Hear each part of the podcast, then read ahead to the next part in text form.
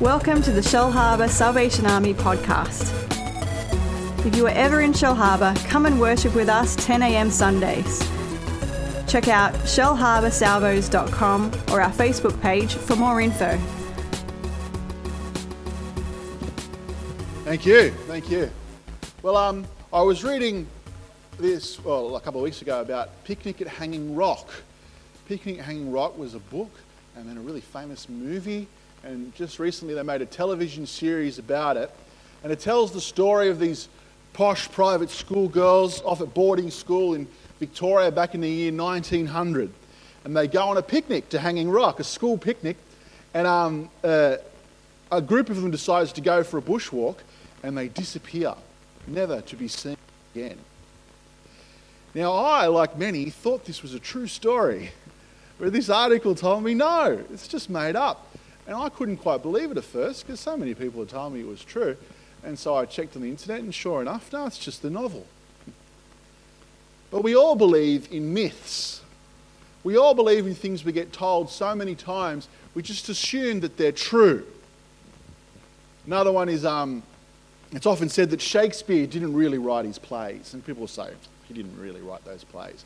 Uh, but any Shakespeare scholar will tell you that if you spend half an hour investigating, you'll see there's heaps of evidence that he wrote his plays and no good evidence that he didn't. It's just a myth.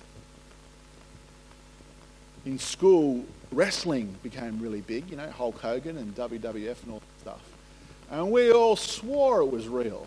We swore, and if an adult came and said, I'm pretty sure it's fake, like, you idiots. Of course it's not fake, it's 100% real. But no, it's fake. It's totally fake. now, a lot of these myths are pretty innocuous. It doesn't really matter whether we believe in them or not. But it would be no good if there was a real uh, uh, important, life changing truth that we all missed because we were busy believing in a myth.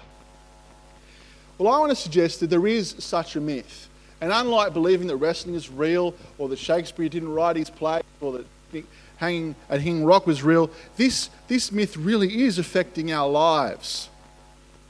It is not innocuous. It's doing us damage because it, it hides from us the most beautiful and powerful and important and life changing truth that humanity has ever known. And put simply, this myth is that God loves good people and he hates bad people that God loves and accepts the good and he hates and rejects the bad. We hear this said in a thousand different ways. Oh, I was at the markets, I think I've told you this story. I was at the markets of Kiama uh, a, a, year ago, and this guy was selling vinyl records, and someone said to him, Are you going to go to the vinyl record, record fair up at the old church next week? And he said, Oh, well, the things I've done, I think God will strike me down the first step I take into a church you, you can turn on the TV and you see some old strict Sunday school teacher lady saying, you know, if you keep that up, you'll go straight to hell, you know. This idea that bad people go get, get, get, rejected by God. God hates them and he loves the good people. You've got to be good if you want to get God's love. Well, this, this, friends, is a myth. It's not true. The truth is, God loves everyone and God loves you. We're looking at uh, John chapter 3 today. John chapter 3. There are four Gospels Matthew, Mark, Luke, and John, four accounts of Jesus' life. And in this one, we meet a fellow named Nicodemus. Now, Nicodemus was a Pharisee, one of the head Pharisees. The Pharisees were a religious group of people who believed that um, if you wanted God's love, you had to be good. They really believed that if God loved and accepted the good and hated and rejected the bad. So their entire life was spent trying to be good. And that they were so serious about it, they came up with rules for every single situation just to be sure. So if you wanted to take a walk, there were rules about how to do it. If it was Sunday, there were endless rules about what you could and couldn't do. There were rules about what you could eat, rules about what you could drink, rules about what you could say, and rules about who you could say those things to. Endless rules. And Nicodemus, Nicodemus was better than most at keeping these rules. He was a pretty good guy.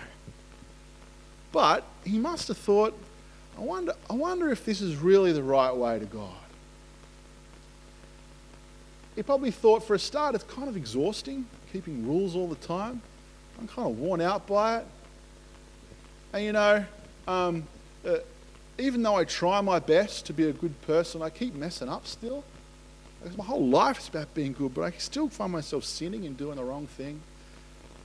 Maybe there's another way. And he'd heard about Jesus and he'd seen Jesus do amazing things and he'd heard Jesus teach something very different. So he went to Jesus, and we're told it was night time, and he, and he went up to Jesus and he started talking. But Before he could even really get his question out, Jesus said to him, He said, Nicodemus, mate, listen. God loved the world so much that he sent his only son.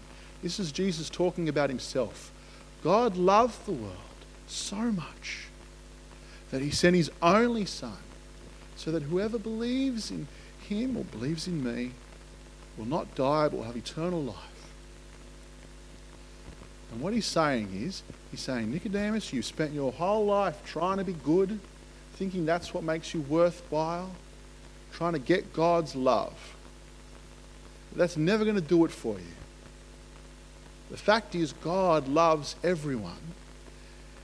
And, and Jesus, Jesus is proof of that. Jesus is the evidence of that. You see, you see, this is, this is me speaking. Um, you see, God does not like sin. He can't have anything to do with sin. When you think about it, that makes sense. Who wants a God who embraces sin and bad stuff? Nobody wants that. God hates sin. He can't have anything to do with it. But He loves us. So He kind of needed to separate the sin from us. So what He did is He sent Jesus, who is really Him made man, to come on earth and die on a cross. And on that cross, uh, during that terrible death, He took the punishment for our sins. He took the consequences, He paid the price, and He made it so that if we believe in Him, if we put our trust in Him, those sins aren't held against us. They're separated from us. They're gone. The price is paid. They're of no consequence. They don't matter anymore. We can forget they ever existed. Now, if, that's, if that whole thing's new to you, I, I acknowledge that it's a lot to take in. It's a very convoluted thing. Uh, it might seem uh, crazy, abstract kind of thing, but I, I encourage you to persist trying to figure it out because it's the most beautiful truth you'll ever know. But for now, know this all this cross stuff in Christianity was done because God loves you. You go into church and you see crosses all over the place. It's Christians reminding themselves how much God loves us. I'll tell you a story. I'll tell you a story. Way back in the 1850s, 1860s, in the East End of London, there was terrible poverty, terrible violence, and a lot of alcoholism. Uh, people just drunk 24 7. Men couldn't work because they'd drunk too much. Women couldn't look after their children because they'd drunk too much. And there were uh, endless people willing to take advantage of these poor alcoholics. So, in every corner on the East End, there was a, a pub or a bottle shop, people trying to sell this cheap rum to the poor alcoholics.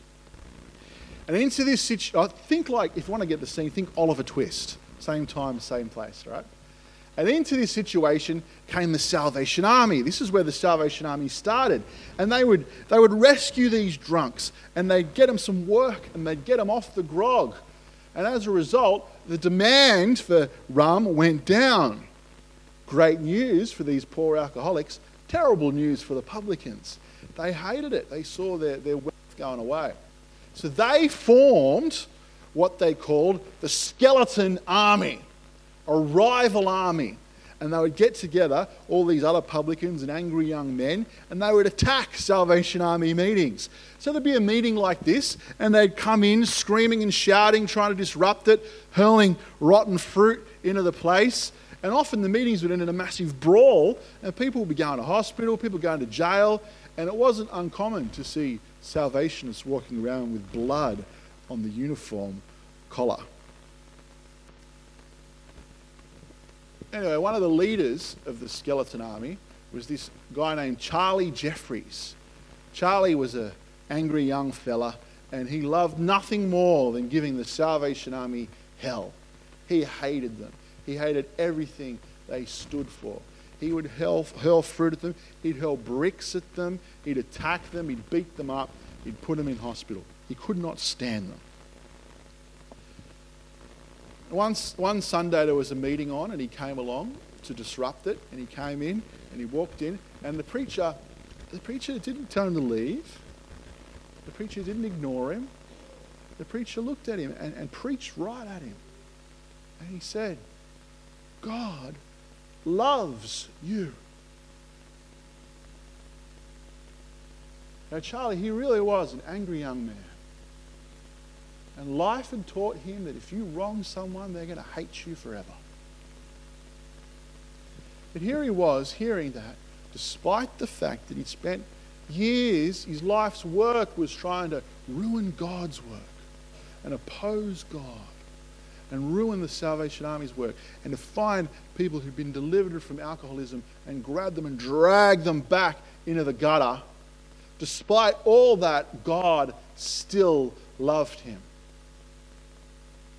And he was moved by that love and he accepted it. And from that day on, his life was completely changed.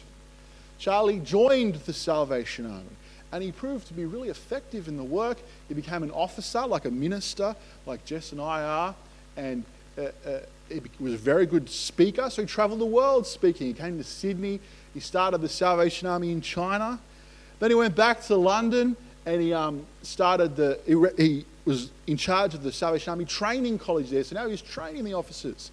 And then he got promoted to commissioner and he was in charge of the Salvation Army in the UK, which is one of the most important jobs in the world at the time. And if you know him, he's now known as Commissioner Jeffries. Friends, the idea that God only loves the good is a myth. God loves all and he has a plan for all. Whoever you are, whatever you've done, and however you feel about yourself, know this. God loves